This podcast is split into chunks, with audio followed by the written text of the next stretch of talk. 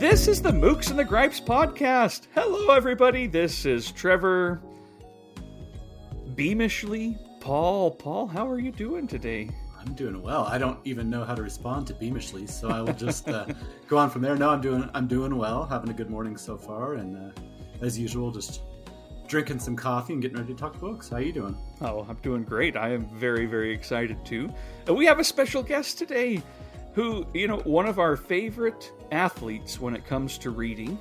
Uh, Shawn the Book Maniac, wearing his Reading is My Favorite Sport shirt. I love it. Absolutely, and that's about as athletic as it gets. well, I- I Shawn, think- we're so excited to have you. How are you doing today? I'm doing great, and this is a real special treat for me. So thank you for inviting me. I think, in the spirit of athleticism, Paul should get on that treadmill or whatever it is behind him when, while he's uh, holding forth. Yeah, that would make for some really good listening for people, I'm sure. no, it's all all good. Well, Shawn, we want to introduce you. I do imagine many of our listeners know who you are already. You know, bookish social media luminary that you are, uh, Yeah. returning the favor there. Uh, Shawn is a, a booktuber, also great, you know, to follow on Instagram and on Twitter, but so much content on YouTube and so much delightful content. You've had Paul and me join you uh, for some conversations in the past. Always been a pleasure. But I'd like, if you wouldn't mind taking a second to let our listeners know how you uh, introduce your your show.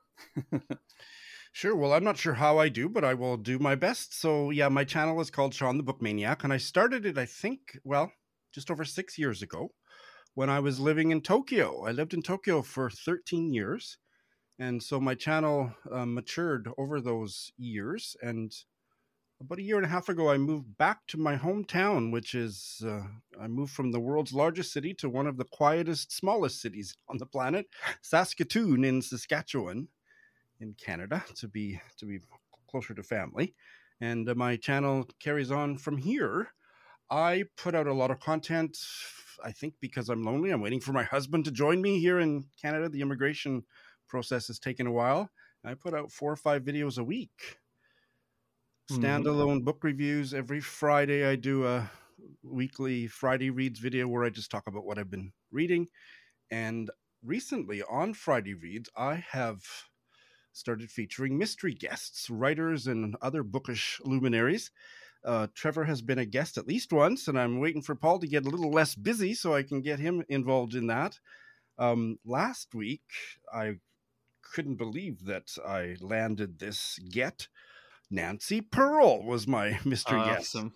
Oh, that's amazing. So having a good time with that, and I do a bunch of other things. Yeah.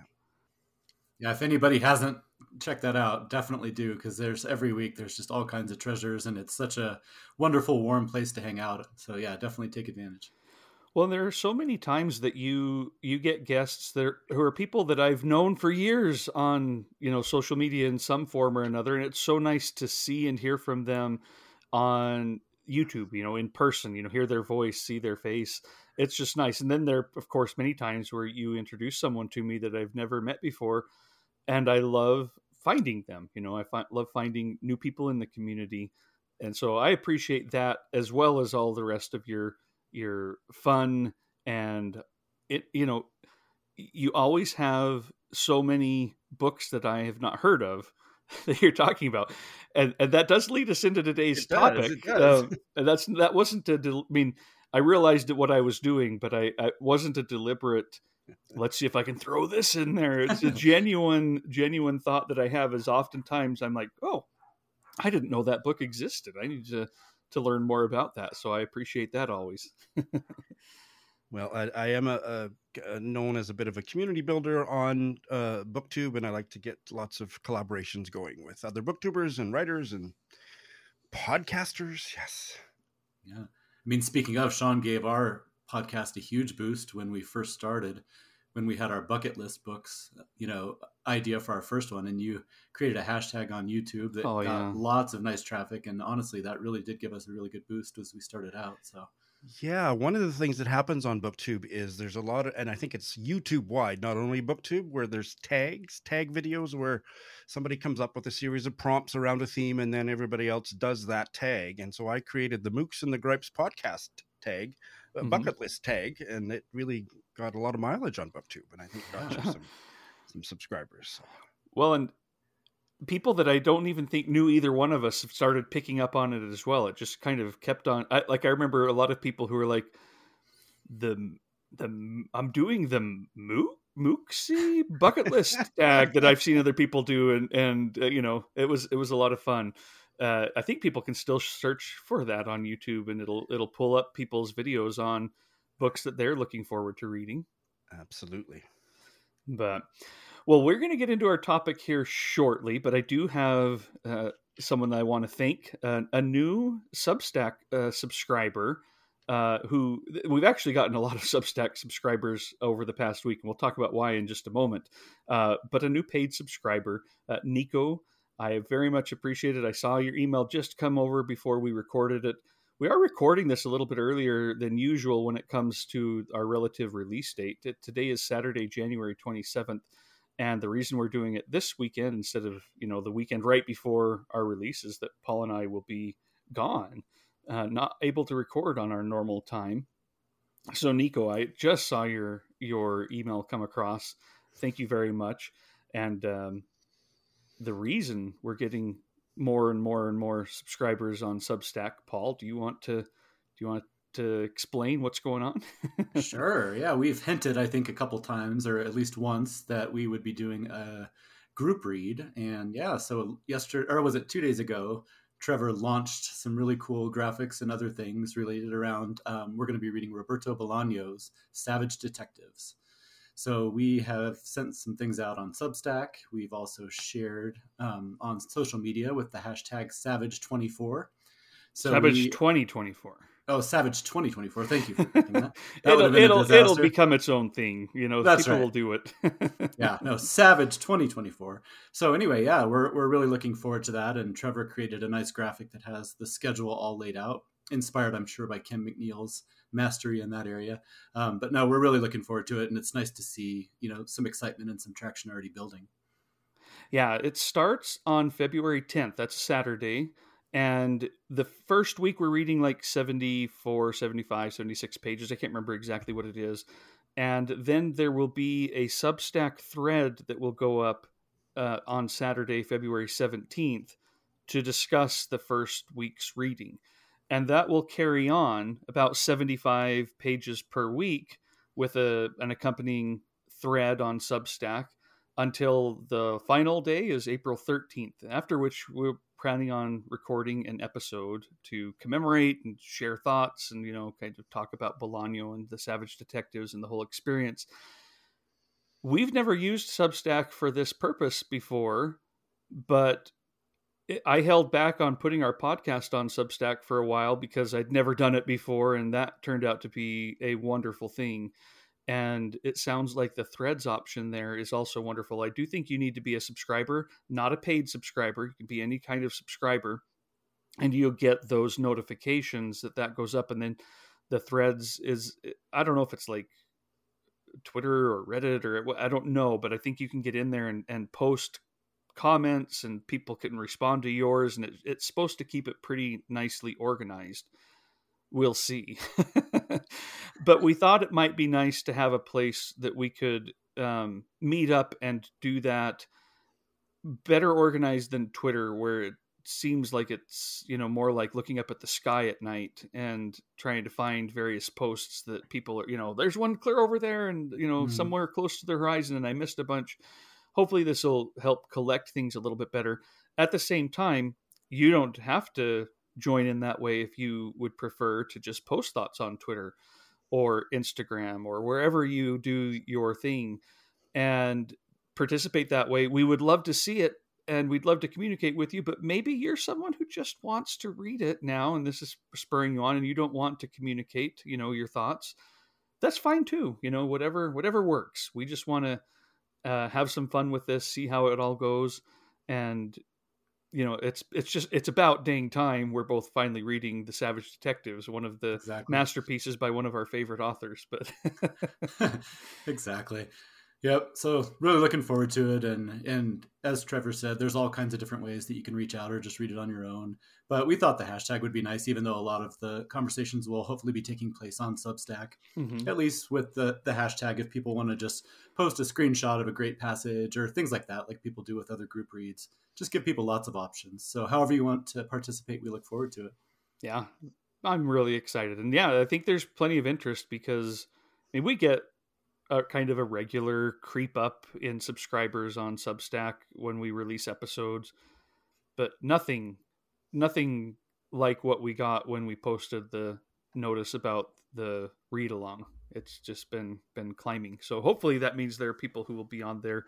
And today, you know, this will be up before people know it on the other end of the recording when we release it. But today, here in just a little bit, we're releasing kind of a preliminary chat thread. People can get to know each other, talk about whether they've read the book, what what translation they're reading it from. I mean, in English we have Natasha Wimmer's, but there may be others joining in with uh, other languages or the original Spanish, and hopefully it'll give people a chance to get to know each other just a little bit. So that'll be up. We'll see how it goes. I'm excited. yeah, I am too. Can't wait. All right. Well, with that all being said, we are now ready to ask the best question of the show. What have you been reading? Why don't we start with you, Shawn? Uh, Paul and I just talked for a few minutes about what we're going to read, and I'd, I'd rather us be quiet for a minute so we can hear what you've been reading. Sure. Well, I am just getting a start on a indigenous novel, Mean Spirit by Linda Hogan, published in 1990. I think it was mm. nominated for a National Book Award in 1991, and it is about it is a fictional treatment of the same uh, uh, topic that is all the rage now because of the movie. Now, what? Let me. You guys know about it, I'm sure. What's the movie called? The movie and the book is called "Killers of the Flower Moon: oh, The Osage okay. Murders and the Birth of the FBI." And this no, this novel is about this same topic. It's set in Oklahoma in the early 1920s when all those um, murders started happening. Linda Hogan is a member of the Chickasaw Nation, and I found out about this novel because there's been some uh, complaints from Indigenous. I think more the complaints have been more about the movie, perhaps, than the nonfiction book by David Grann about the representation and about kind of white savior complex stuff that maybe got into the movie that might not have been there in the book. I haven't seen the movie or read the book, but an indigenous luminary who I follow on Twitter, Paul Seesequasis, at the time the movie came out, tweeted that if you want the real story, if you want an in depth indigenous perspective on it, read Mean Spirit by Linda Hogan, this mm. novel. So that uh, so that gave me an opportunity to contact him because I've been a big fan of his since I read his nonfiction book, um, Midnight Sun Blanket Toss, I believe is the title. And I've wanted to interview him or do some kind of collaboration with him. He lives locally here in Saskatoon, so a little bit audaciously, I contacted him and said, "Let's read Mean Spirit together and talk about it." So that's Ooh. why I'm reading it, oh, and cool. that collaborative discussion will be coming to my channel. Excellent. Oh, that's a that sounds excellent. I, I, I love the book and I loved the movie, um, but I want to learn more about these criticisms and about this. And this sounds like the perfect opportunity for that too. So, I mean, beyond just that, that's an excellent conversation waiting to happen on this book in and of itself. I I do appreciate someone saying, "Hey, let, here's a here's another resource." and it's a really rich uh, fictional narrative. I'm I'm loving it so far. Wonderful. Very cool. All right, Paul, what have you sure. been reading? Yeah, so mine does not fit the uh, criteria today for any kind of uh, book that's not very well known. Mine is very well known and gets a lot of press, but um, it's Michael Cunningham's latest novel, Day, which, you know, Cunningham is one of those authors that I think we talk about sometimes who's just so consistently good that it's almost easy to take him for granted sometimes. Um, so I, you know, I've read and loved quite a few of his books over the years, including, of course, The Hours, which was just amazing. Um, and every time I find myself kind of falling into them really effortlessly, and that was the case again with this one. Um, I think it's his ability to create such interesting and believable characters, but then he's also so good at portraying, you know, their lives and relationships and kind of the intricacies of time. Um, so over the past year or so, we've started to see a surge of these pandemic novels, which I think I mentioned in a previous episode. That's not necessarily anything that would draw me in normally, but every once in a while, when there's an author who I love who's willing to try it, then that's kind of an entry point for me. And so, yeah, that's what this is. This is his his take on the pandemic novel. So, I mean, people have probably heard a little bit about this. It takes place on three separate days. It takes place on a morning in 2019 an afternoon in 2020 and then an evening in 2021 following these same characters. So it's kind of an interesting way to go about things. And those who've read his books before know he has a penchant for maybe these trios, like he did with the Hours, where he'll kind of focus on these triads like that. So he's continuing to do that, but yet in a very different way. So this one largely takes place in Brooklyn in the apartment of a couple, Dan and Isabel and they're a middle-aged couple who you know they're struggling a little bit in their relationship and with parenthood and some other things and then isabel's brother robbie is also living in their house along with their two children violet and nathan.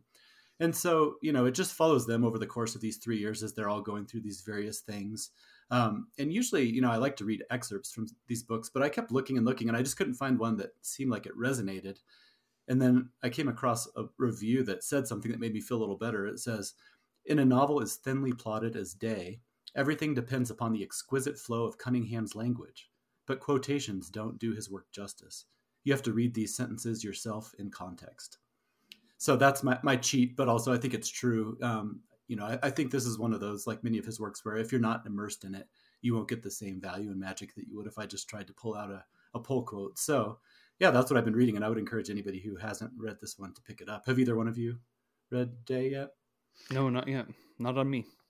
No, but I'm really looking forward to it. Michael Cunningham, at one time, and when I was a much younger man, was I considered to be my favorite writer. Mm-hmm. Yeah, He's certainly now in my still in my top ten. And his mm-hmm. early novel, "A Home at the End of the World," was mm-hmm. really spoke to me as a young gay man, and uh, I've read that novel several times and uh, yeah, yeah, he's a, a, a, fantastic, very important writer to me personally. Yeah, cool. absolutely. Well, I think you'll be very happy once you get to this one. Well, maybe not happy because his books generally aren't happy. I wouldn't say, but yeah, happy with the quality. He continues. Like I said, he's just one of those authors that it's so easy to take him for granted because every time he comes out with something, it's like, oh, this is going to be good, you know. And so sometimes I'll save it for a year or two, but this is one where I decided to jump on it relatively early, and I'm glad I did. Nice. Yeah. yeah, I need to read it too. I've been a lot of people I've seen have been reading it, and it does seem to be getting a universal. I mean, praise makes it sound like oh, masterpiece and all that, but I guess what I would say is I'm seeing more universal. I am really loving this, or just you know, a universal. mm-hmm. so exactly. nice to be in the hands of a great writer, you know. That's right. That's exactly it. Well, all right, Trevor, what have you been reading? All right. I, I, told Paul um, last week after we were recording that I was maybe going to start uh, Miss MacIntosh, My Darling, mm-hmm. by by um, uh, Margaret Young. Margaret Young? Am I saying Marguerite? Marguerite Young? Uh, because I read the introduction of the new Dalkey um, edition that's going to be out in print soon. I hope. You know, I don't know exactly when. It says March, but I don't know if that's going to be hit or not. Um, but there's an introduction by Meghan O'Gieblyn. I don't know if I'm saying her name even close to right. O'Gieblyn. I'm not sure. I'm, I apologize. But this is one of the best introductions to any book anywhere I've ever read. I've actually already reread the introduction. Who does that? You know, it's because this is such a beautifully written um, introduction that I think does the great job of introducing the book, making me excited to read the book. But in its own way, it is an accomplished um, essay that just is inspiring.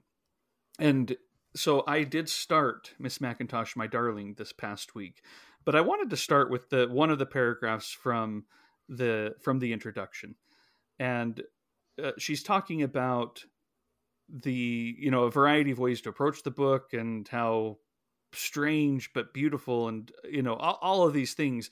And then it's like here here we go.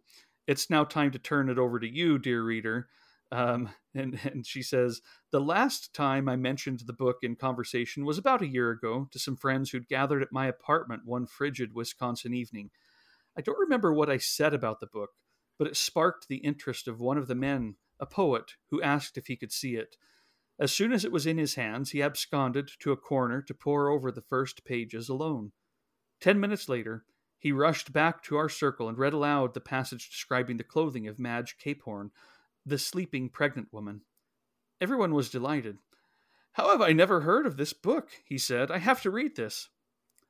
I looked at him the way one might look at a child who remarks on a sunny day that he would like to sail across the ocean, having no knowledge of the dark slope of the earth and the ships falling beyond the distant horizon what a great way to say here you go reader you know you're in for a beautiful um but mysterious long you know unknowable journey where you're probably going to see more of the you know the of what you don't know and get it Mm-hmm. you know intimations of something you know eternal and beautiful and and and strange and so I've read. I, I, I sat down to read the first chapter the other night. It was one of the best reading experiences I've had in a long time. I was thoroughly in the zone and and just linked into this rhythmic, poetic description of first a bus ride. There's a bus driver, and there are three people on the bus uh, besides the bus driver.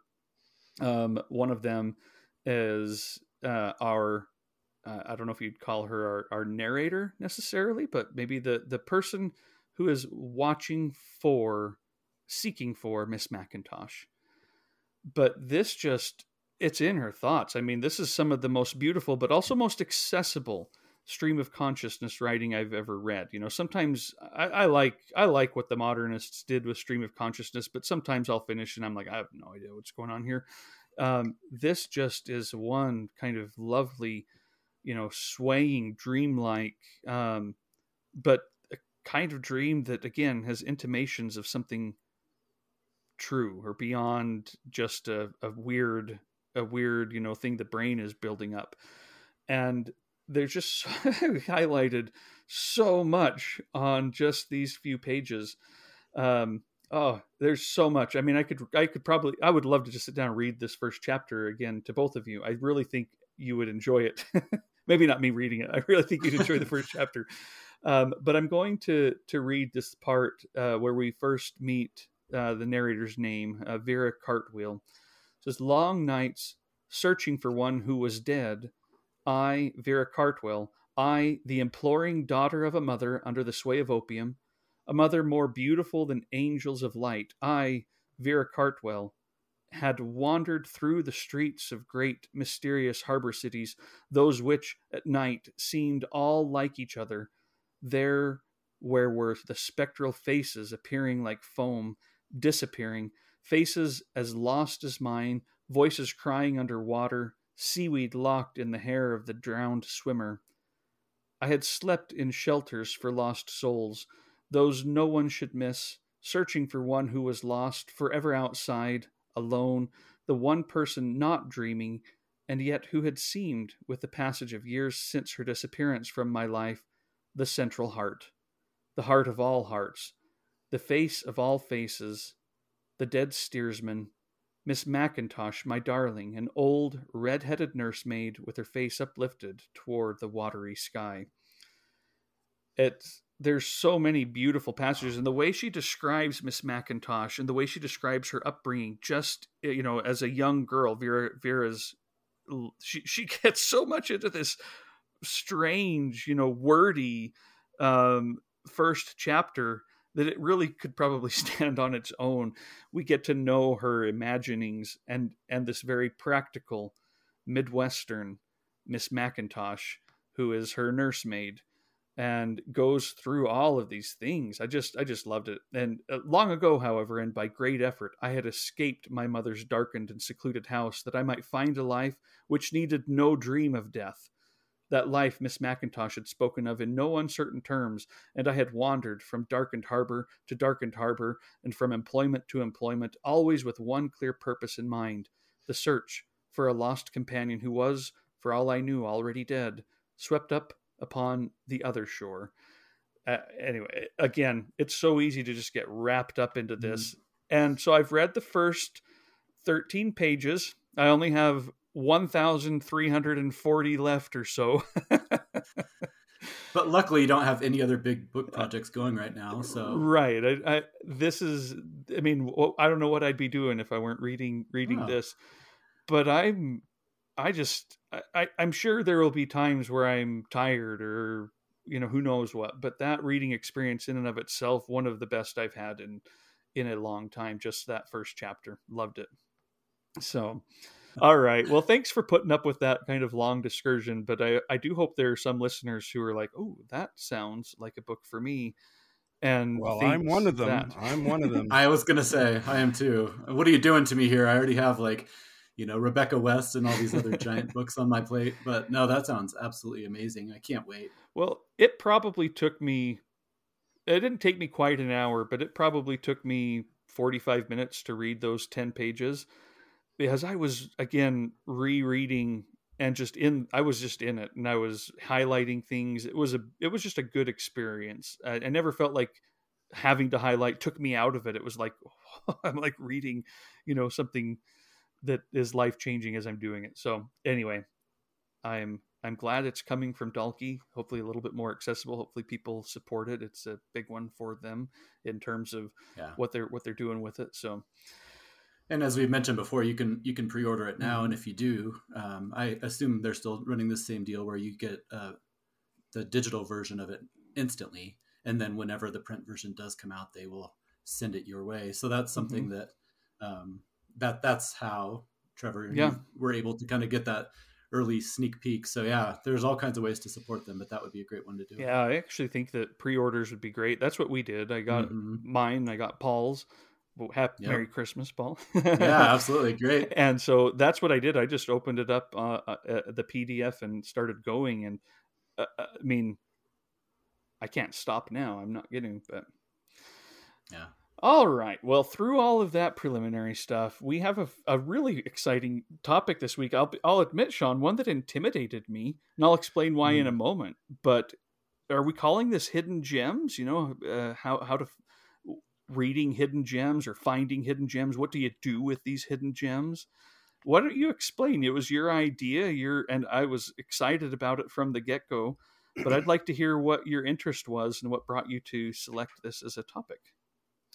Absolutely. So I am a bit of an odd duck, and I read a lot of what I eventually, often discovered to be hidden gems, but uh, my eye is always drawn in the library or in a bookstore to the title or author, especially the author that I've never heard of before. And I've been that way ever since I can remember. So I read a lot of stuff that's off the beaten track or more obscure stuff. Not exclusively, but you know, more than anybody else I know, I tend to read stuff that nobody's ever heard of. And uh, I in I enjoy uh, proselytizing about the hidden gems that I find. So that's why I suggested it because it's kind of a, a, key aspect of my readerly personality. And so I've got uh, a, a, short, small stack of books that I'm excited to tell you about that I've discovered that way. And, uh, you know, my channel is a small channel compared to people like Eric Karl Anderson, but I have kind of a little niche, a little corner of BookTube where people say, yeah, you talk about books that nobody else on BookTube does. And so, in that spirit, here I am. well, yeah. I appreciate it. The, the reason I was intimidated by it is maybe I always feel like I get my reading recommendations from two sources.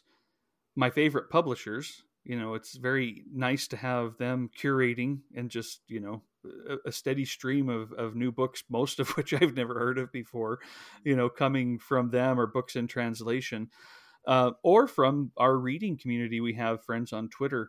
I, I love those moments when I'm in a bookstore and think, I've never heard of this. Do I dare jump out? And I think sometimes I don't, Shawn. I, I'm more like, well, I've never heard anyone talk about it. I need to learn more before I decide to jump in. And, you know, other things come up. So I was a little bit nervous that I might not even have anything that I would consider a, a hidden gem. I did find several things that I could talk about. I did. We all we've each picked, I believe, three to kind of highlight and maybe talk a little bit about them today. So hopefully, some listeners will hear about some new books. But I was worried I would only be introducing books that all of our listeners be like, "Oh yeah, I read that one," you know, or no. that's not hidden. Even if it only had, because I guess this is the other part. Even if it only has a, a, a little readership relative to like you know the big bestsellers, I figured most of my friends have read it.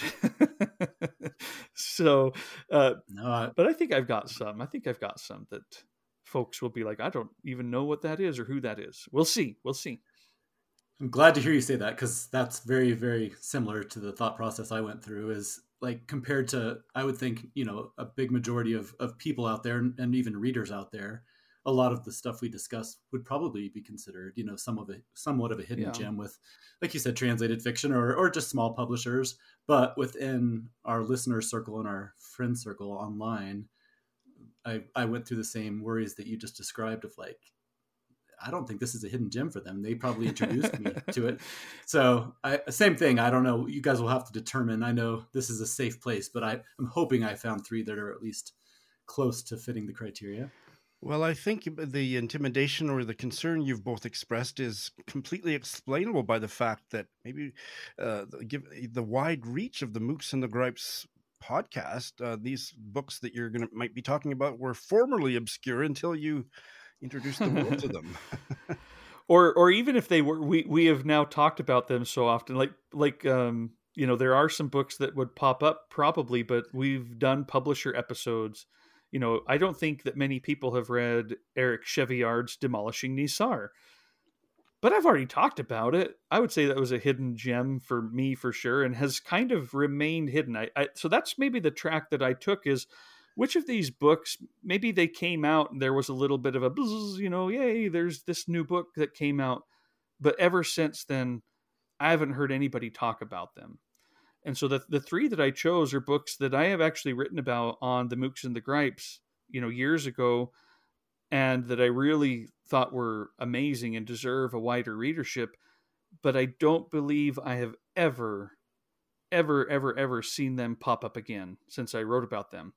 Um, show that shows the power of the mookse and the gripes shawn. No one ever uh, picked up least i've I, have i have not seen them in general places you know on my on my weekly what are you reading this weekend these books have i know never popped up on there on mm-hmm. on twitter i don't see anybody saying oh look at my new book stack you know the books i picked up this week or what i what i've read this past month i've never seen them pop up um, but I think at a time they probably did have a readership, a fairly enthusiastic readership, and so I think those can can be hidden gems too. That you know, I mean, I, I imagine all the books we're talking about have been published, and so there was a you know there was some enthusiasm that maybe maybe it died out and I'm curious about listener feedback too. Which of these books have you heard about? Which were surprises like that's hidden? Geez, my, you know, my whole community has read that book, or or which ones um, stand out as of interest to you? Please share so that we can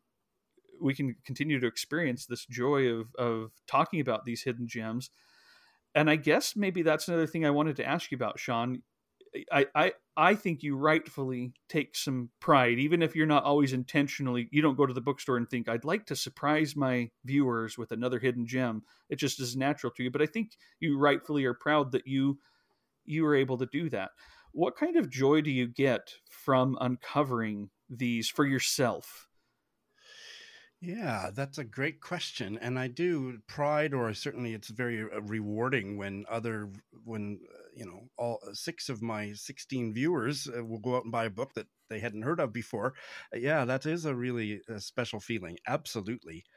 Um, I think that my tastes just run to the stuff that other people aren't talking about. Hmm.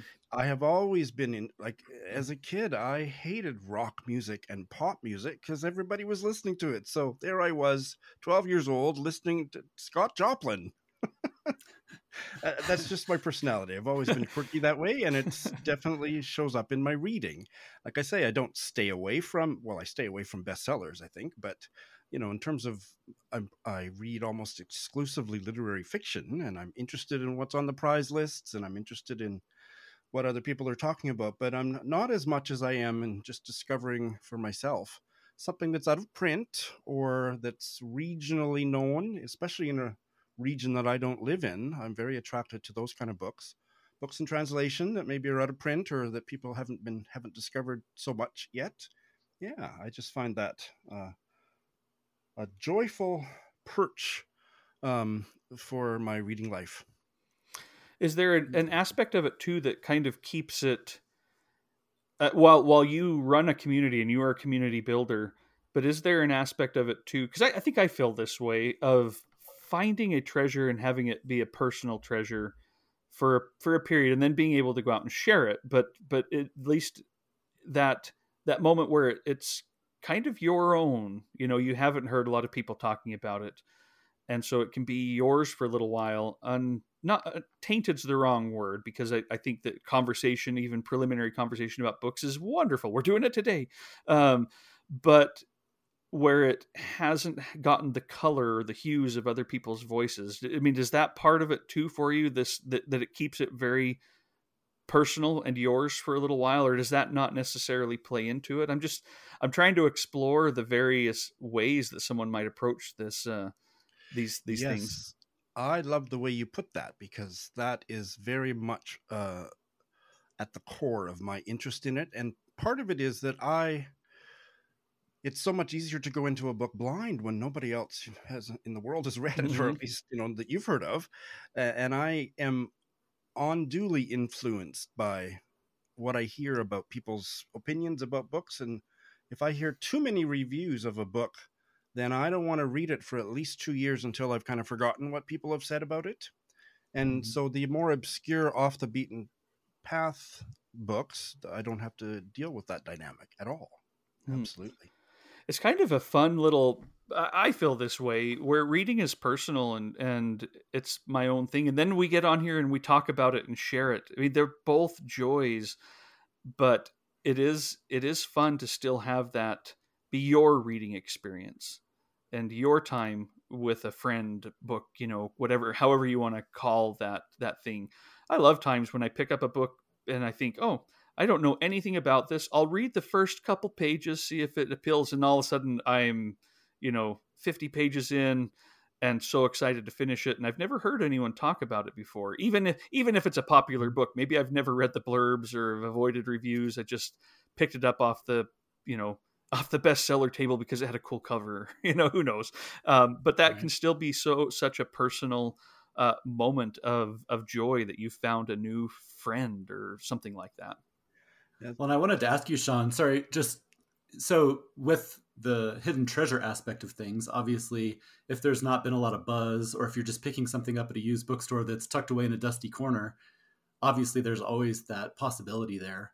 But I would also assume that there's a fair amount of times where maybe there's a reason that some of these books, you know, didn't make it big. So I guess my question is like when you're uncovering these hidden gems, what is your process of this one is just not going to be worth it. I'm going to ditch it. Like versus you know how much time do you give these books since trevor mentioned like some of these publishers they curate these books so at the very least we know that if nyrb classics or archipelago has put something out even if we've never heard of it there's a pretty good chance that it's high quality you know what i mean so if you're picking up some of these random books that you don't know much about is there the risk of, of them having faded away for a reason yeah, great question. And uh, I wasn't sure if we were going to go there in this conversation, but yeah, let's talk about bailing.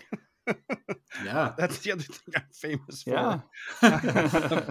I'm a big bailer, and uh, uh, so far we're at the end of January. I haven't bailed on anything. I, I gotta get my bailing mojo back. But yeah, I start a lot of books that I don't finish, and I would say more of them are books that are popular than books that nobody's heard of. But uh, I have bailed on books on page one, um, and I've bailed on books twenty pages from the end. But typically, um, nowadays, I will read about half of it. And if I'm not really invested at that point, I'll, I'll put it down. Mm-hmm. Hmm. So, yeah, I don't take as much stock maybe as other readers do of the co- conventional opinion or think that everything a publisher publishes, for example, NYRB books, um, half of the ones that I've read that they've put out, I've loved, and the other half I've bailed on. So, yeah, I'm not a conventional. I kind of go. Uh, so the word the word I want to circle back to that Trevor used. It's one of my favorite words. Is visceral. For me, my visceral response to what I'm reading is is the most important thing. And so, as much as I can, I like to keep all of the received opinion, the reviews, the what other booktubers have said, even what you guys have said. I want to keep it out of my mind and just fall into the book and see how it goes for me. Yeah, I really like that. Um, I guess you have to have a bit of that, you know, the. I, I like that you're willing to cut things off too. It kind of shows that hey, I, I I'm doing this for me. If it's not working for me, I don't care if someone else says no. You should love this book, or you should even if you don't love it, you should you should finish it because it's important um, in some way or another, aesthetically, culturally, who knows what. But you're doing it because it's working or not working for you, and and in, in which case you are ready to move on to the next. And I think that's uh, uh, hopefully, you know, a nice, healthy place to be with these things. Absolutely. I went through a phase uh, uh, maybe five years ago where I was trying a bunch of new genres and a bunch of new writers and many things that were kind of outside my comfort zone. And a lot of those ended up on the floor unfinished. But nowadays, I, I kind of know what I like and and uh, don't bail as much. But I still, uh, it's still it's a controversial topic. it, it, might be an interesting episode to do on your podcast. Uh, far be it for me to suggest, but it's just such a. Oh no! People have very no. um, firm opinions, yay or nay, about bailing. I used mm-hmm. to call mm-hmm. myself the queen of bailing, and I got so darn good at it. Good at it, I uh, promoted myself. I'm now the Empress of Bailing. nice. Got a promotion. Nice. Yeah. All right. Well, should we should we touch on our books and and maybe that'll allow us to discuss various other ways they pop up. But I'm just anxious to to maybe get some other ideas, places to look for some books as well. And Shawn, if if you're okay with it, we'll we'll go ahead and start with uh, one of your three. Absolutely. And uh, as a preface to introducing my first one, I want to mention a book that is a great way to find some of these writers. It's called The Book of Forgotten Authors, and the author is Christopher Fowler. It came out in the UK in 2017, and I read that, and I got a TBR list as long as my arm of writers and books I'd never heard of. It's a wonderful uh, introduction to to uh, writers off the beaten track or that people don't read anymore. That's great. So that's where I found a, that's where I found out about the American novelist Cynthia Propper Seton. So I'm just going to stop here and ask if either one of you have ever heard of her. I don't think so. Not me. No, well, I no. certainly hadn't. And uh, I think it's her debut novel. It's called The Sea Change of Angela Lewes and that's my first pick. Cynthia Propper Seton died, I think, in 1981 or 1982, and she was only 54. But before, obviously, before her death, she put out five or six novels, and they've been um, compared to Jane Austen and George Eliot and um, very, very canonical writers like that. I think they're now mostly back in print through some kind of an Amazon print on demand thing. That's how I got a hold of this and the sea change of Angela Lewes spoke to me very personally because it made me think of my mom, but especially my one of my grandmothers who born in 1896 in Saskatchewan her dream as a adolescent was to become a doctor. And she didn't do that. Her best friend did that became saskatchewan my great aunt alice became saskatchewan's first woman doctor in the early 20th century or something, 1920 or 1925 or something. And my grandma married Dr. Alice's younger brother, my grandfather. And I've always, uh, this book made me think of her because the protagonist, well, I guess she's not the protagonist, but the grandma in this book reminded me of her. The novel opens in 1939, and there's kind of a family picnic a few months after the grandpa has shuffled off this mortal coil. And the grandma is uh, quiet. You can barely even notice her in the scene. She's so quiet and unobtrusive and has a loud, boisterous family with full of all the family dynamics and conflicts that make for good fictional reading. And then a week or two later, Grandma disappears. She leaves a note on the kitchen table for her bachelor son who she lives with that doesn't really say very much, just leave make intensifies the mystery. And the, the family never see her again. And then the rest of the novel is about uh, the lives of those, especially the female members of that family over the generations. Angela Lewes is her granddaughter. And all of the ways in which gender and social change and feminism um, interweave with their lives. Meanwhile, there's this mystery whatever did happen to grandma? And some of those mysteries get solved near the end of the novel, and I'm certainly not going to talk about them here. But I just found it a wonderful uh, novel about women's lives, in particular in America in the 20th century. A really rich read. Oh, that sounds great. It really does. Yeah. I know. You're one for one so far. I'll just say that much. it didn't look too long either. No, it's 200 and let's see here. No, not uh, 250 pages. I do have a short quote I'd like to read. Mm-hmm. Um, Angela, the granddaughter, uh, the titular uh, Angela, the, the sea change of Angela Lewes, she goes through in midlife a uh, transformation where she becomes, she gets into art, basically. And the night before some momentous event that's part of that transformation. She goes. She I think she's in New York City. I I didn't say the setting. The setting of the original family is Long Island, a farm on Long Island. Apparently, there were farms on Long Island at one point, at least in 1939. But she, I think she's in New York City. It's the night before, maybe an I can't remember now, an art opening or something. And she's in her hotel, looking at herself in the mirror. So much mirror so much sight of herself from which she couldn't flee in that fine bathroom, brought her to a dead stop before her reflection. She stared in deadly earnest. I'm not fooling, she said out loud. She wore a deep orange cotton dress, but it looked pink in the surgical light. And there was something about that exclamation, I'm not fooling, that just still resonates through my body as I think about this novel, about a woman's hmm. journey to self creation with this mysterious grandma story lurking in the background in all the family members' lives. So, a really fascinating novel. Hmm. Wow, that sounds really, really good. Uh, listeners, uh, we will, as usual, have show notes so you can I'll, and i'm i'm going to list all of these books that we're talking about uh, so that you can go and find them because they they might not all they you might have to go searching for them you know in deeper places on the internet in order to find them so i'm going to do my best to make it easy for you to find what we're talking about uh, I'm I'm writing them down myself to like, okay, how am I gonna find this book? Am I gonna beat Paul to the only copy that's available on X? Too bad, I already have it in my basket. No, Yoink! Now, not anymore. No. All right. Well, Paul, what's what's your first one?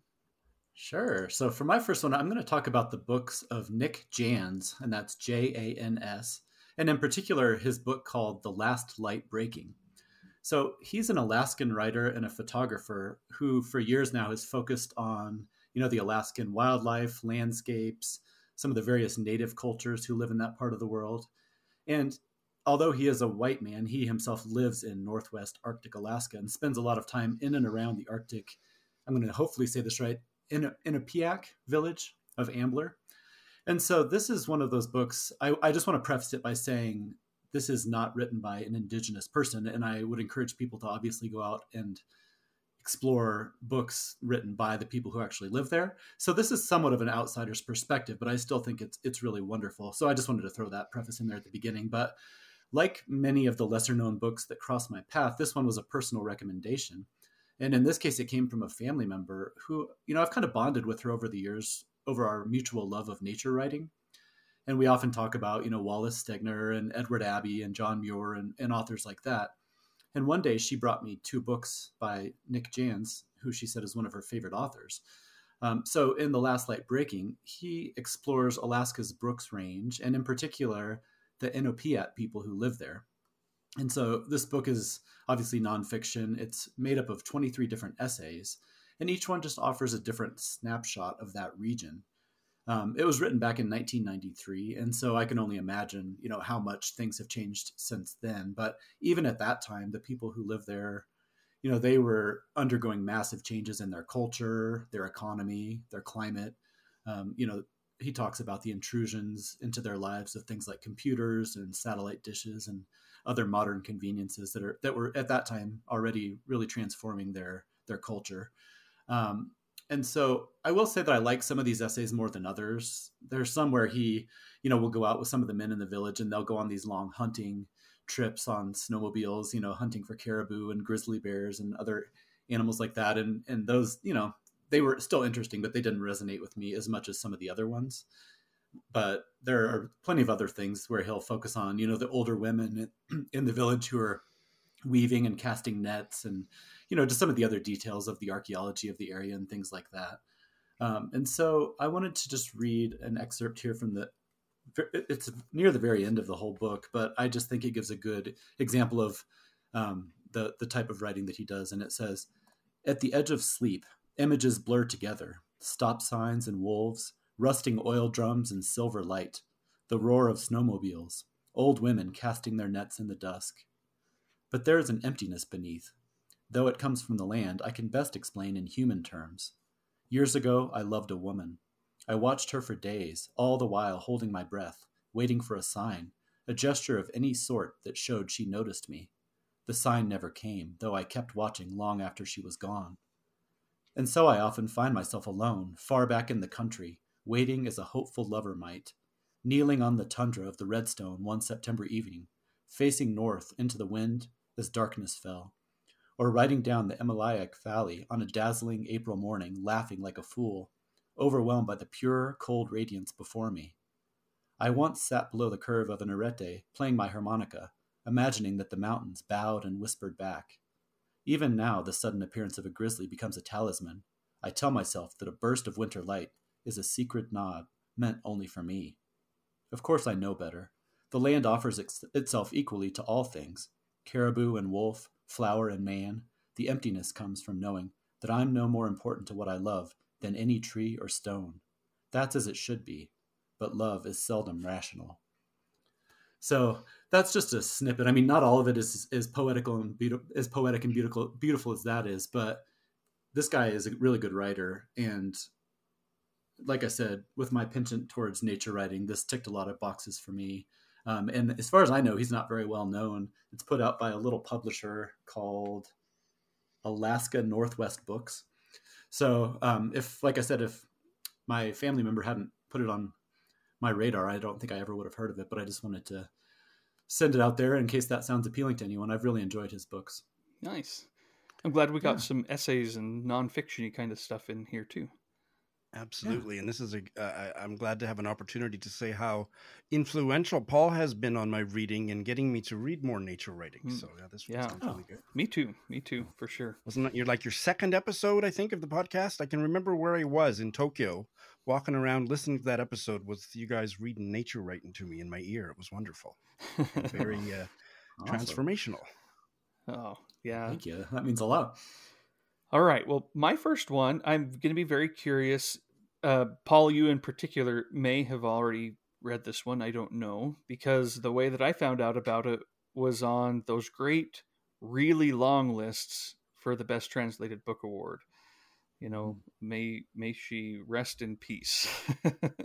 yes. Um, the Best Translated Book Award was a great way for me to start opening up my horizons and find books that I bet had print runs of a thousand or less from small publishers focusing on works in translation. I mean, um, I don't know how many this one had, but I've never seen anyone else who's read it that I that I remember. Um, it is called A Life on Paper, and it's short stories by Georges Olivier Chateaureynard. Anything there? No, no, it doesn't ring a bell. So uh, Chateaureynard is a French author. He's still alive. He's in his 70s, I believe. And he's been writing for decades. He's he's won the Prix Goncourt. but this is the only thing we have from him in English. Is translated wonderfully by one of my favorite translators that I, I, usually find new authors, new books I've never heard of through just following what he's translating. This is Edward Gauvin. Um, and this, uh, in fact, the, one of the other books that I pulled out as a potential was also translated by by Edward. It is called The Conductor and Other Tales by Jean Ferry. Um, but I, I'll put that one aside and focus on A Life in Paper. Um, I loved this book of short stories. It's fairly short in and of itself, 256 pages, and I just hoped it would burst open the doors to, you know, all of these translations of Chateaureynard's works. I don't think that any have been translated since, and so this I think remains a hidden gem for us in English, mm-hmm. uh, if not in you know in French and probably other languages out there uh, hopefully there will be some uh, opportunity someday. I do not read French, uh, but this is a, a, an author who I, I love the writing, and, and, that's the reason that it really kind of pulled pulled out for me. Is it's beautiful writing. It seems mundane. It seems day to day, and yet it's so weird. So Paul and uh, and Sean, we talked about him think Steven Millhauser. mm, you know, absolutely. And there is a story. I mean, I, I wrote a fairly lengthy uh, post on this, but one of the stories that I think really stands out to me, and I still remember all of the ones that I posted on, um, is is called Icarus Saved from the Skies. But here here's here's how it it begins. The ironies of fate are infinite.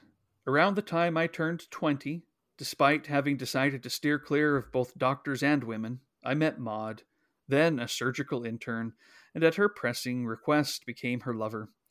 Don't go thinking I've ever borne the slightest ill will towards the medical body, much less a woman's body.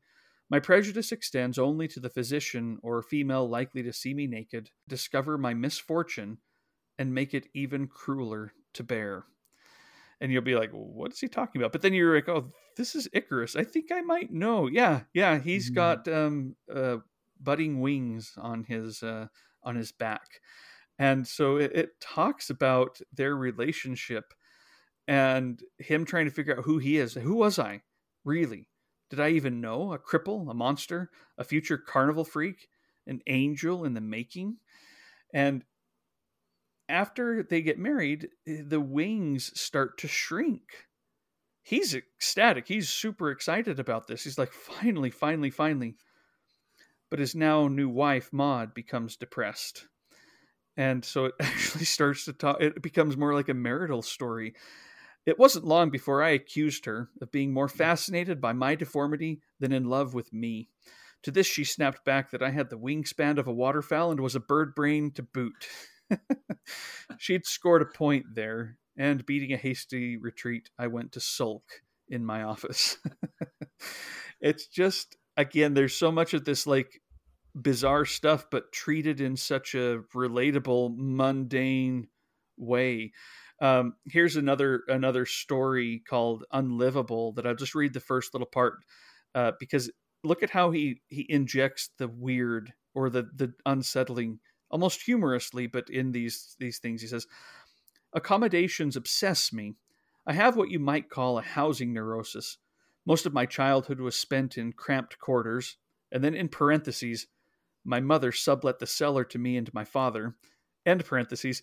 leaving me with a tendency toward claustrophobia no less crippling than the legacy of agoraphobia bequeathed me on visits to my grandparents, father's side, a pair of fanatical balloonists I'd rather not discuss my other grandparents' house. My asthma specialists say it's best not to think about it.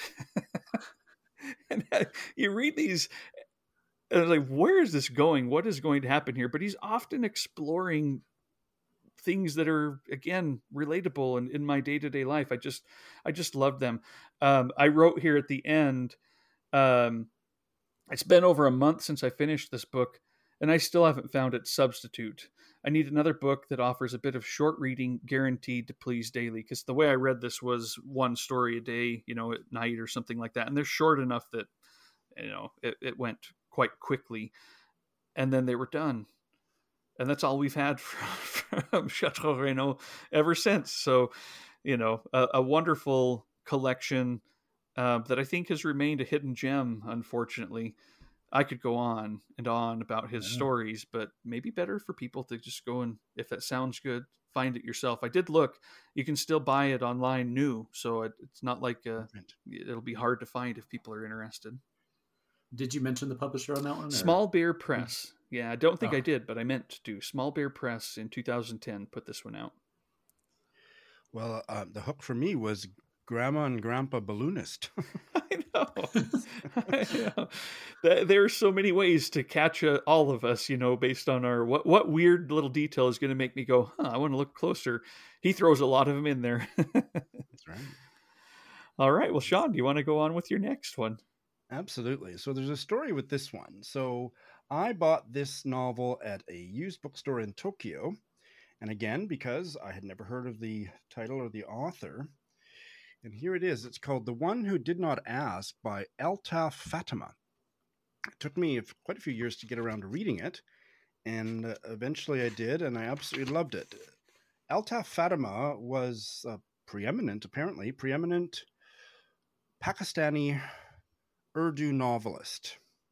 And this novel was originally published in Urdu in 1964, and the translation by Rukhsana Ahmad was 1993. It's out of print, so you will have to hunt for this one. This is a story about Gaiti, and Gaiti is coming of age just before World War One and living in an absolutely incredibly insular Urdu culture in pre partition India. And she's a twin. She has a twin sister, and she's got parents and the most uh, convoluted, uh, complicated, extended family that you could ever try to deal with while reading a novel.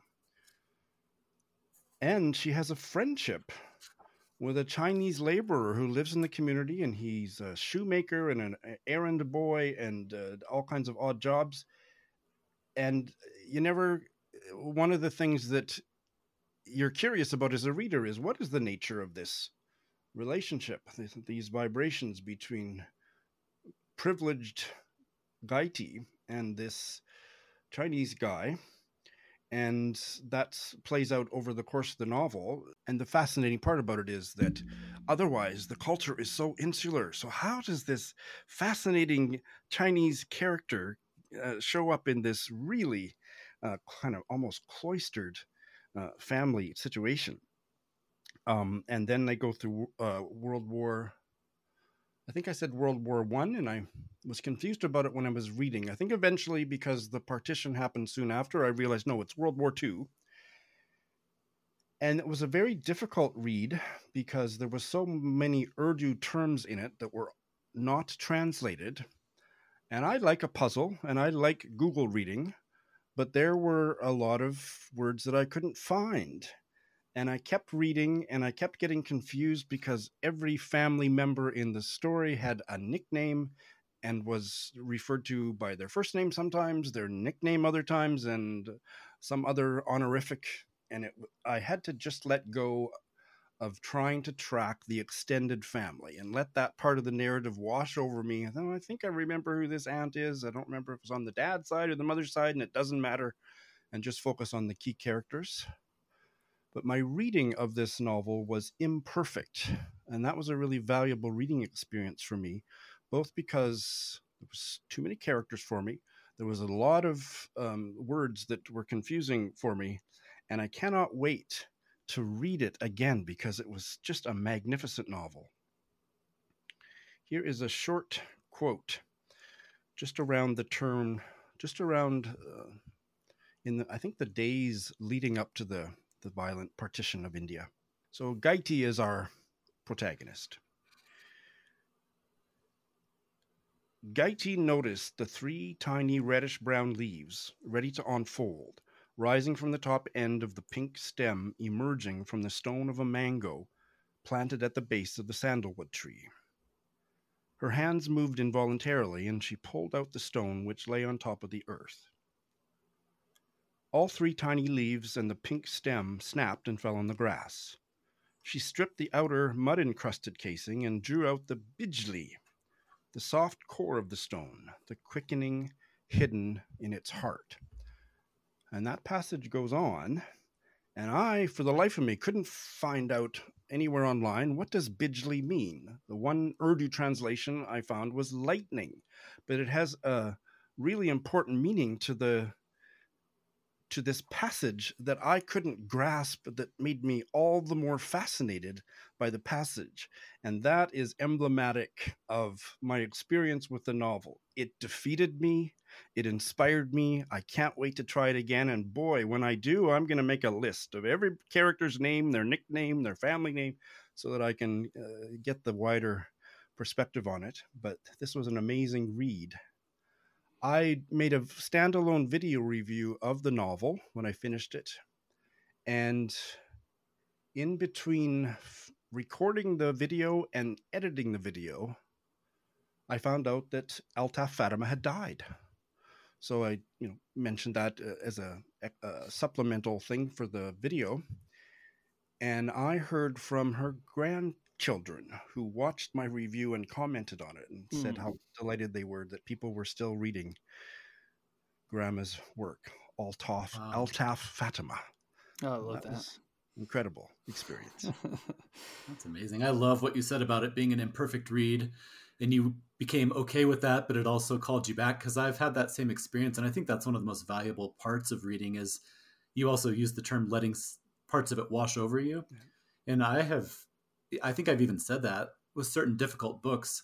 If you dig in and, and try to do certain things sometimes it'll ruin the experience and there are those times where you just have to accept this time around i'm going to read it in this way and then in the future maybe i will go back and approach it a different way. So i love that. Yeah yeah, no, this was an incredible experience. Mm-hmm. Oh, love it.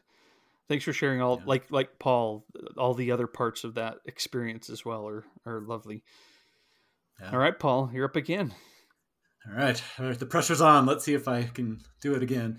um, my book, the second one, is called Severina, and it's by Rodrigo Rey Rosa, translated by Chris Andrews, and published by Yale University Press.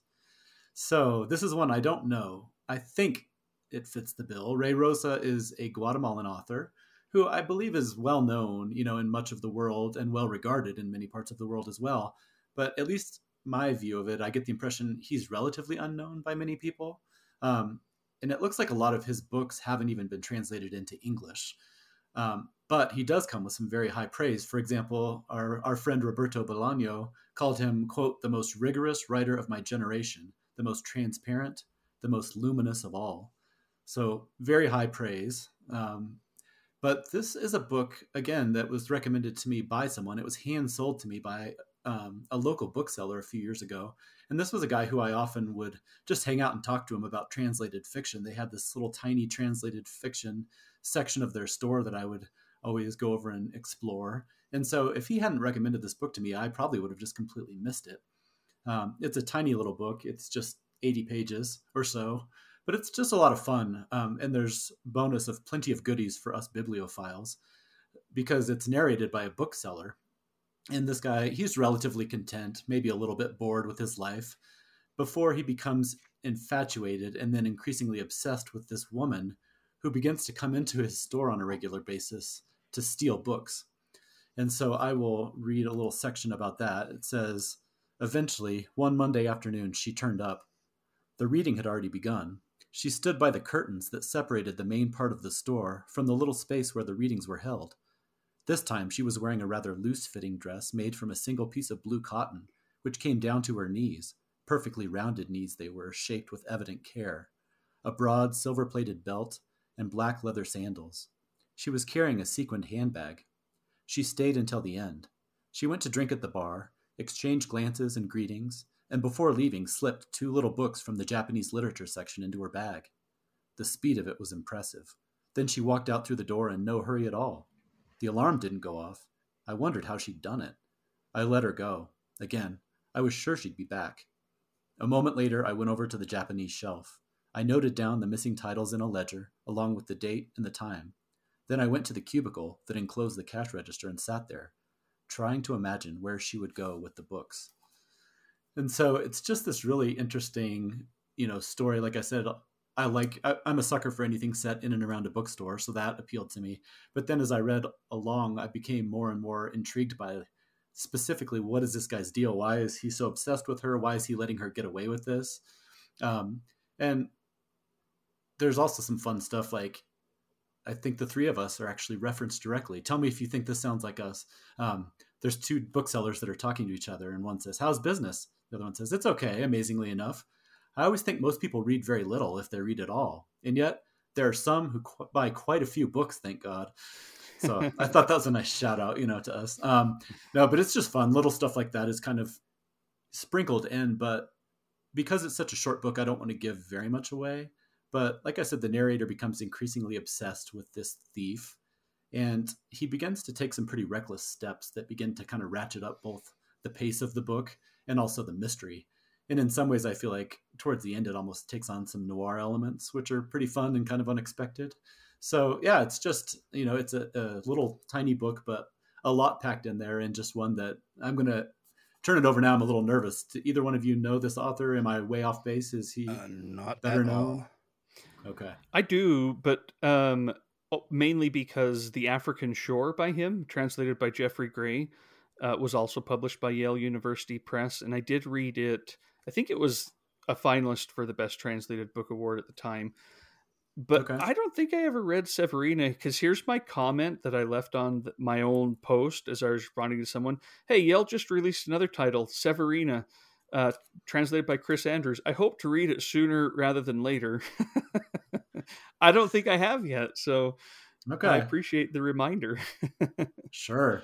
So I didn't quite make it. You know, I was I was hoping to just stump you completely, but um, I, I would say that's a gem that got lost by me. I, I you know, it fell out of my mm-hmm. pocket because I had not. When you said the name, I thought that sounds familiar, but I would never have, and eh, you know, but for being able to look at my my reading history on my blog, I would not have known one way or the other. It would have sounded yeah. familiar, but vague in a way that I'd probably have thought, well, uh, probably not. But yeah. And I read it years ago when I first bought it, but because it's so short, I actually went ahead and just reread it this week, and I think I liked it even more the second time around, oh, nice. kind of knowing what what to expect to some degree. But like I said, it's just it's relatively light, pretty fast paced, and just it, it's a fun and interesting little book. Cool. Well, I, I had never heard of it, so uh, you get uh, brownie points from me. Ah, and good. just a question, Paul: Did you steal the book? I did not. I I did not. Yeah, but it's so funny. Just such a weird little quirky like her coming in and stealing these books. It's like it's just opens up this whole other side of the bookseller experience. But his view of it is also very nuanced. I think because of his crush and his fascination with her. But yeah, nope, above board. a way to go. Yeah, thank you. All right, here's another test. Let's see if uh, you know. For me, see if either of you have heard about this one or read it. It is called Swimmer in the Secret Sea by William Kotzwinkle. Anything? I oh, believe I've heard Nothing. the author's name because it's memorable, but no, that's that would be it. So, for whatever reason, I, I this is one of those books that I would say is close to your wandering around a bookstore and finding some a hidden gem that you weren't quite sure about. But going back, I remember it. There's a wonderful bookstore in Montclair, uh, New Jersey, uh, close to where we used to live that I would visit quite often because they had a lot of these kinds of books here. But I, I think I had heard of this one. It's a 1975 book, but it was republished by Godine, David R. Godine Press in 2010. I think I'd kind of heard that it was out, but I couldn't, eh, you know, didn't even know where I'd find it if not online. And there it was in this bookstore, and so I, I pulled it off. It's a it's a little book again, 85 pages. I think all my books are short today.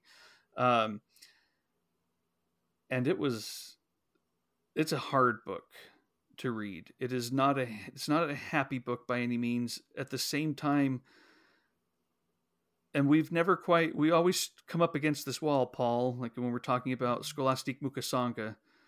Mm-hmm. There's a beauty to it that is like that that human yearning to comfort and mourn with somebody who's struggling and i guess that's trying to figure out the best ways to put it this the what i'm going to tell you happens like on page three. You know, it, it's it's not necessarily a spoiler, but just to let people know the the general gist of it, and maybe a little bit of a trigger warning. Um, you know, it, it's it's it's a, a, it's a book about grief and mourning of a child. Um, and so what we have here is um, a couple. They're a young couple, and when we start, it's Laski and Diane are their names. They are expecting um, their first child, and it's time. The water broke, and so they rush off to uh, to you know to get everything taken care of. But it, doesn't it doesn't go well. The the child is born and and dies, um, you know, shortly thereafter. It's a very simple story in in many ways, um, but the reason that it's so human is the grief that they go through after this the the the plans that they had made grieving for someone that they don't even know yet but they do you know in, in some ways as well. And it's a, again it's a very short book. It was a national book critics circle award nominee back in you know the mid 70s so again at some point it had it had a, a wider readership. Um, but there's some mix in with some hope. Um, and there's a lot of uh, a lot of the the landscape and just the loneliness i mean it, it's it's a rich little novella that i would absolutely recommend um, even though it is really sad and and heartbreaking from from page one. so, mm. but again, I found it to be not a not a not an agony, um, you know, book that's just meant to exploit agony, but one that's really meant to try to heal and connect and and acknowledge that part of humanity in a, in a really beautiful way. So, The Swimmer, Swimmer in the Secret Sea by William Kotzwinkle. I don't even know what else or if anything else um, William Kotzwinkle wrote. Yeah, I'm just uh, actually looking, and uh, apparently lots of uh, children's novel, including Walter the Farting Dog. really interesting. See, I'm so highbrow. That one I have heard of but oh, I love books about grief, actually. Yeah. So that really sounds like a Shawn book. Yeah, I was gonna say the same thing. Like like you said, Trevor, we've talked about that with Scholastique Mukasonga and other authors of of the importance of acknowledging that because it is a key part of human existence. And while some people may choose to only look at the positive, I think there's a lot of power and you know a need for looking and acknowledging the sad parts of life and the hard parts of life. So yeah definitely going on my list. I, I am afraid uh, just kind of looking it does look like it is out of print but not for exorbitant prices. So you know. Yeah and it's always good to have those like if you have a little list on your phone or elsewhere just when you're digging around in a dusty oh, old yeah. bookstore sometimes those are the ones that you know it may take three years or five years or seven years but all of a sudden you see it there and it's like that thrill of the chase so. All right. Well shawn what's your i guess last one? Yeah. So this one is a 2023 publication so it's very much in print. Uh, you may have heard of it but not enough people have heard of it. So i want to uh, sing its praises. I see that a book blogger named carolyn lodge has uh, written passionately about it, and so there's tweets from her, uh, from her book blog Bookword. But otherwise, I think uh, most of the other tweets about it are from the publisher or from me. So I'm happy to uh, introduce you guys to it if you didn't know about it. It is a novella called With or Without Angels by Douglas Bruton. And it was hmm. published by Fairlight Books in 2023. Um, there is a uh, highfalutin literary term that I'm going to introduce. I'm sure you guys know it, and I don't want to be pedantic, but the term is ekphrasis, which is a rhetorical um, device or a rhetorical perspective in writing where the you're writing about a work of art. So just descriptive writing about art.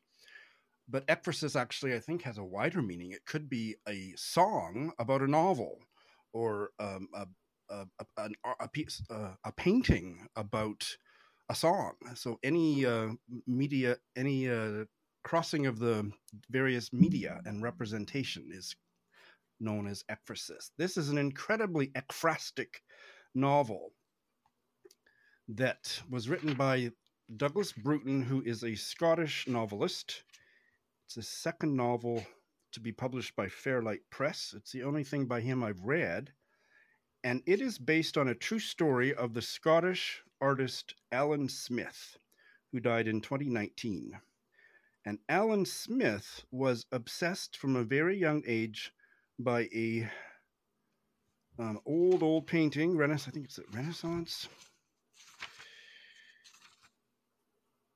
1791 painting by Gian Domenico Tiepolo called The New World in English, Il Mondo Nuovo, and it, it's in the book. Mm. I'm not hmm. going to say too much about the painting here. You'll certainly learn a lot about it when you read this book, but um, the artist Alan Smith was obsessed with it, and later in his life, because of uh, medical treatments, he was no longer able to paint. And so at the end of his life, he got into photography and started uh, working with a digital artist to manipulate the photos he was taking and created a series of photos in homage to this 1791 painting by Tiepolo. And that is the premise of the book, which is a fictional rendering a fictional a, a version of that story and it's absolutely incredible if you're interested in art and in fact it's so wispy and richly vague if i can put it that way that it invites people that are a little bit intimidated by art to enter into the conversation and realize that your own subjective opinion is uh, all that matters uh, uh armed uh, combined with curiosity to make your own meanings from art because that is what's happening here. Um, i'm going to read a passage that's about and i will describe this picture. Well i'll describe a little bit from the the first picture in this the first photo in the series. I will describe it because obviously you can't see it but it's a it's a picture that uh, the artist took of himself and his wife in a mirror at the tate gallery. And then he his imagination became inflamed because there was something about the positioning of his wife and him in this photo that reminded him of this 1791 painting and how they were standing and that began the journey that he collaborated on with this other digital artist and so here is the photo that i'm going to read a short passage about and it's set in an ancient um, in an ancient, what would you call that, a courtyard or whatever, yeah. pillars and stuff. And there is a white sheet floating above, and that represents the angels of the title. The only other thing you need to note for this uh, excerpt to make sense is the uh, Italian, he was kind of a stock character in, I think, uh, music and literature. Punchinello, um, is mentioned here, and the digital artist that he collaborates with is Livy. The he is the aging painter. It is not a complete thought, he admits that, and so not a complete picture. It has space in it, which, he thinks, all good thoughts do. And it is out of place, and out of time also. He is both the close walled square and and in the wide open space of the turbine hall of Tate Modern. From the photograph of him and his wife, Livy has set them neatly into the new space. He is wearing a dark coat, buttoned chin to knee, and a scarf, and he stands back on his heels. His wife stands beside him, holding onto his arm. She wears a long fur coat, bear or beaver or squirrel, and she looks out of the picture. By now, we recognize them and a masked Punchinello is there. Livy has put him half hidden behind one of the pillars, his arms folded as if he is waiting for something more, waiting for a crowd to spill into the picture. And Livy is there too, pushed to one side and far back. She is quiet, and she is looking too. And falling down from a blue and thin clouded sky is a white sheet.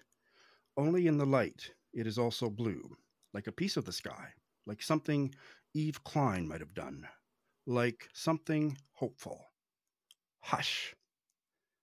Not exactly an angel, he says in a whisper, so small it has no sound at all. Just the thought of an angel. With or Without Angels by Douglas Bruton. A really unique reading experience. And if you're into art at all, I think you're going to love it. I am very into art. I went to the library yesterday and asked my wife, who's a librarian, to interlibrary loan of various books about art just because I, I love them. So added that one. yeah. No, for sure.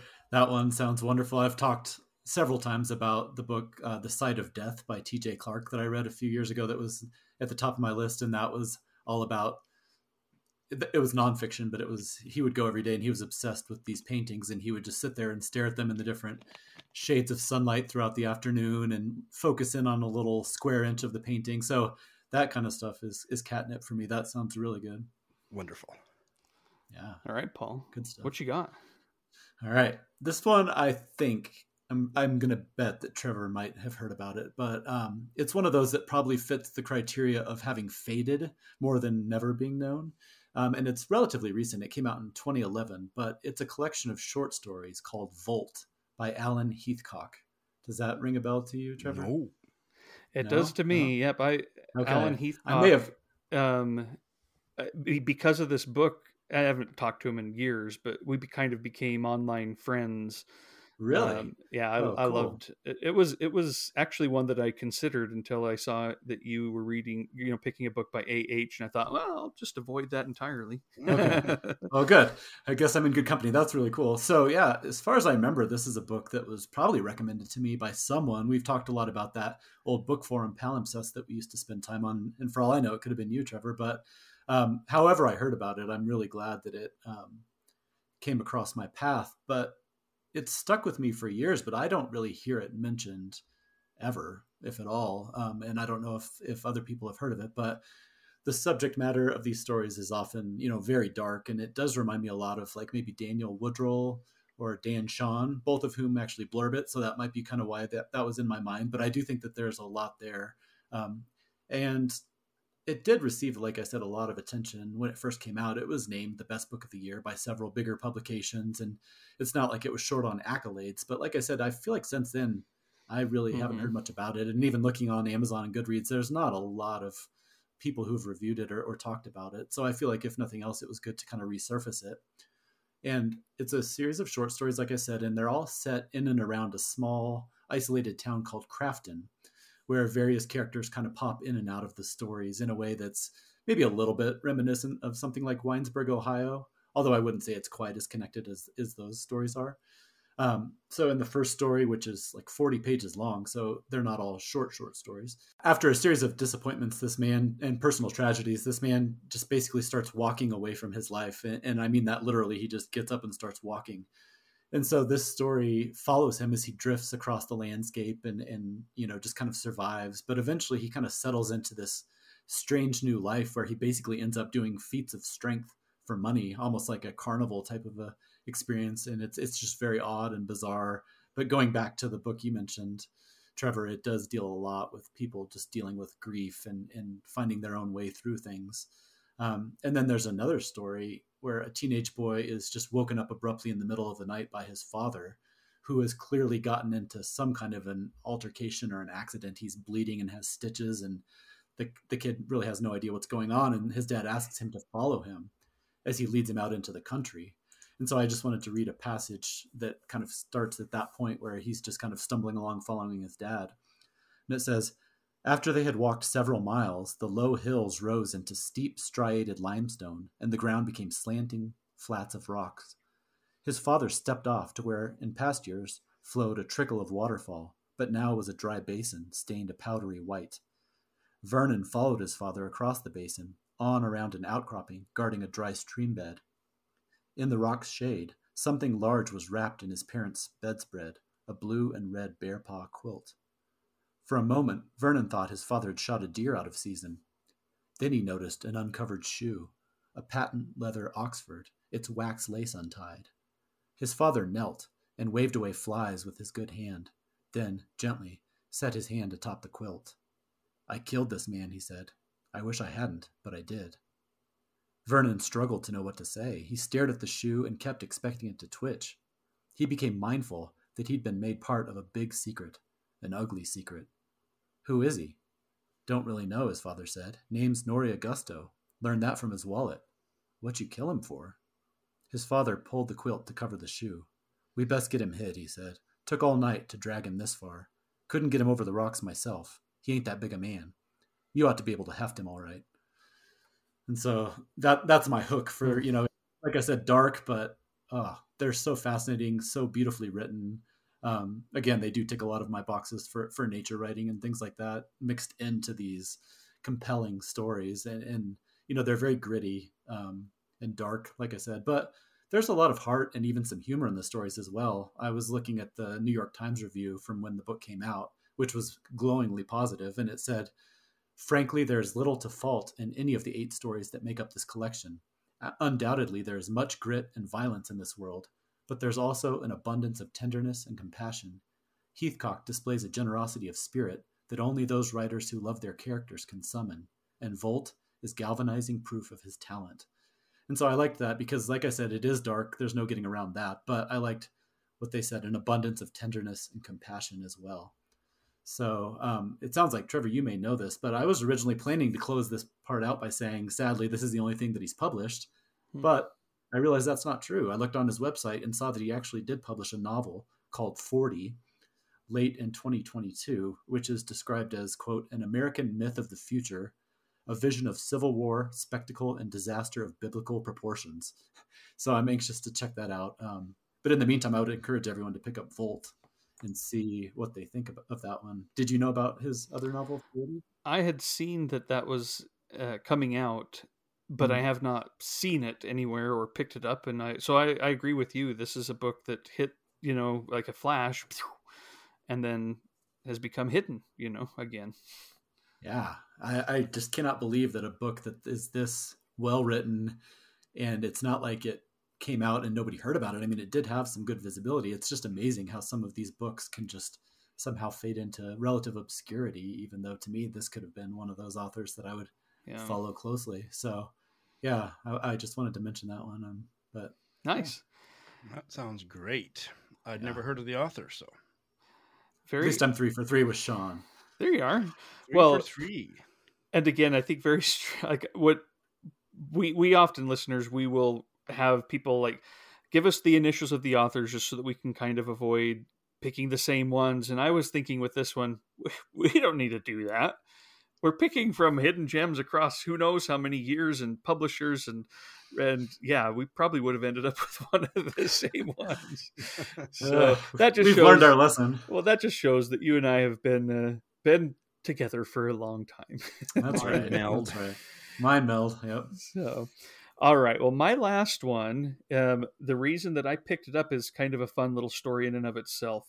Back in 2007, The Guardian did a post or, you know, an article on how did we miss these? And it's, uh, they, they asked a bunch of authors some of their favorite hidden gems. Now, I don't know if they used that word, but you know they ask them that some of them are kind of interesting like mj hyland actually picks it's some that i'm like that's not a hidden gem she picks flannery o'connor's a good man is hard to find which i'm like that's super well known but maybe not you know to to many again that's where you're like am in my own little echo chamber um uh, uh, several pick um, books by elizabeth taylor uh maybe showing where things were more in 2007 with her mm-hmm. than they are today hopefully um but Colm Tóibín uh, picked a book called The New Perspective, published in 1980 by a woman named K. Arnold Price when she was 84 years old.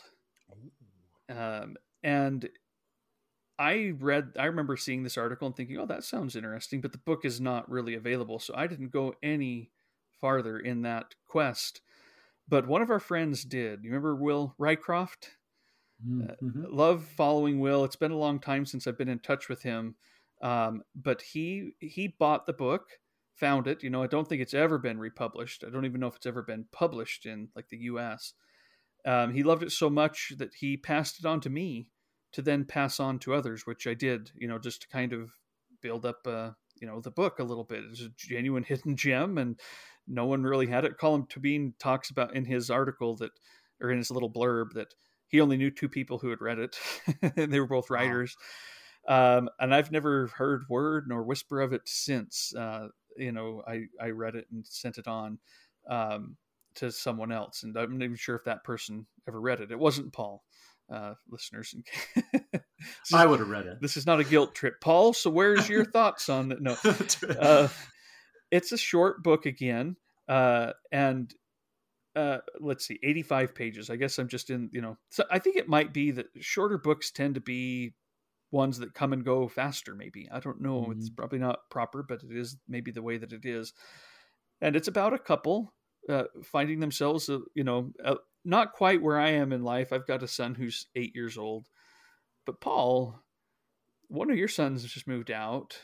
Mm-hmm. You got another one not probably too far away from that. This is a couple who their their last son, you know, has gotten married and left the house. And it's uh, Patty and Cormac. And they're quiet. They don't really want to get out in society and they have always done things together, you know. And Patty feels secure that she and Cormac have weathered the storms of life. And now, whew, here we go. We're, we're what, whatever things might come their way in the future, they will be well prepared for it. And maybe to an extent they're right, but they start this new life together almost. And there's just one thing that, uh, you know, again, not to spoil too much, but that, that really shakes uh, Patty. It's when her husband becomes an absolute stranger before her eyes because he goes out and purchases a violin. He used to play the violin when he was younger, before they were married. And when she is like, What? Why haven't you been playing the violin later? He's like, Oh, I just had other priorities over the last, you know, few decades. And she says, Didn't you miss it? And he says, Terribly and this is where it really kind of starts to shake her a little bit that for years she doesn't know the interior of this man that she is with um, it says when when has cormac ever admitted to missing anything to being disappointed or depressed frustrated never and yet a silent renunciation for 30 years nearly all those years he was with me this is what shakes me I don't know him. I don't know my husband. That's early, early, early in the story of a of a you know a short novella. But man, what a fine book about the unknowability, but the desire to, and when it can really shake us in our own perception of who we are and what our relationship is if if uh, something like this pops up. Um, it's a fine book. I think we've talked about books that some of these publishers that we'll talk about here in a few months with Jackie Wine about you know publishers uncovering hidden gems really could use that so you know mm-hmm. nyrb classics this is uh, k arnold price's the the new perspective hint hint i don't think it's ever been republished since 1980 and unfortunately it is not one that is cheap online that i can find. It's, no i just found the cheapest copy i could see was 122 british pounds. Well yeah thanks thanks will for uh, for sending that on to me you know years ago. Maybe whoever you sent it to is listening and they can like circle it back to one of us. Yeah unfortunately, the person I sent it to is no longer with us. Um, so I don't know where it ended up. I don't know if it uh, if it's in you know i don't know. Who knows? Mm. i can't i can't say but but uh that is definitely a worthwhile book. And you know uh, again hope i'm sure he's listening but now colm Tóibín knows that four people have read the book. That's right. I'm sure yeah. it sounds, it sounds absolutely amazing. I really need to get my hands on it yeah, it's it's a really good one. I do hope I might start writing, you know, publishers just to see if there's any any ability or interest in in this one. Um, I don't know if there is or isn't, but it it definitely deserves an audience. Again, I mean, even just the story of who wrote it, K. Arnold Price, eighty four years old when she wrote this. That's that's a selling point, right? Absolutely, and then a beautiful book. So I wonder if you should talk to our friend Brad. Maybe he would. Ooh, I should, should reach out to Brad. Yeah. All right. I'll I'll, I'll get to work. And listeners, Shawn is actually breaking open his piggy bank in the background background right now. I think he's looking for 122 British pounds. You caught me with my hand in the back of my sofa looking for coins. That's right. well, that would definitely get it republished um, as soon as you purchase it. Shawn, for Mhm. 122 British pounds, you'll will learn that it's being published in in a couple months. right. Exactly. For and you could pick it up for 15 Mhm. all right. Well thanks so much for joining today both of you. Um, what a fun topic shawn. And again just the delight of re- reminiscing of lost gems that I, for me personally if i hadn't written them down and kind of written about them they'd be lost to me again. My brain Mhm. just doesn't have that kind of power. So uh, i'm glad to have revisited these and to start thinking of other lost gems and also i want to reread each of these um, that i just brought up they're short so I, I i think these are worthy of a reread for me and again for for many listeners i assume for all of these books uh ones that we should check out Yeah, absolutely. And and like you said at the beginning, anybody out there who wants to share some of their hidden gems that they feel like are undiscovered, we would love to hear from you, and maybe we can share a few of those in future episodes. And and I know Shawn's um, channel is a is a wealth of that, both in the comment section and the videos themselves. So yeah, all kinds of great stuff out there. That's just Well, you know, I got a great reading list of six new books I'd never heard of, so that value that, and I had I had a blast doing this, guys. Thank you so much. well Yeah, thanks Thank you, Shawn. thanks for prompting it again i think paul and i both would have been like oh we probably don't have anything to talk about if it weren't for you saying let's do it and us having to dig that's what hidden Mhm. gems are about right they get to dig for them even even the ones you you once possessed and Yeah. so all right well listeners we will be back here in a couple of weeks and excited uh excited for that let us know hidden gems that you have uh found or that you have been pleased to discover through someone else uh we can keep this conversation going for sure Absolutely. Thanks, everybody. Thanks, Shawn. Thanks so much. Thank you for listening to this episode of the Mookse and the Gripes podcast. You can follow the Mookse and the Gripes and get show notes and book and film reviews at mookseandgripes.com. On Twitter, you can find Trevor at Mookse and Paul at BiblioPaul. You can also get information about future shows on our Patreon. If you'd like to donate to the show, anything and everything, even a dollar a month, helps and is deeply appreciated. You can become a patron at patreon.com slash mookse. Until next time.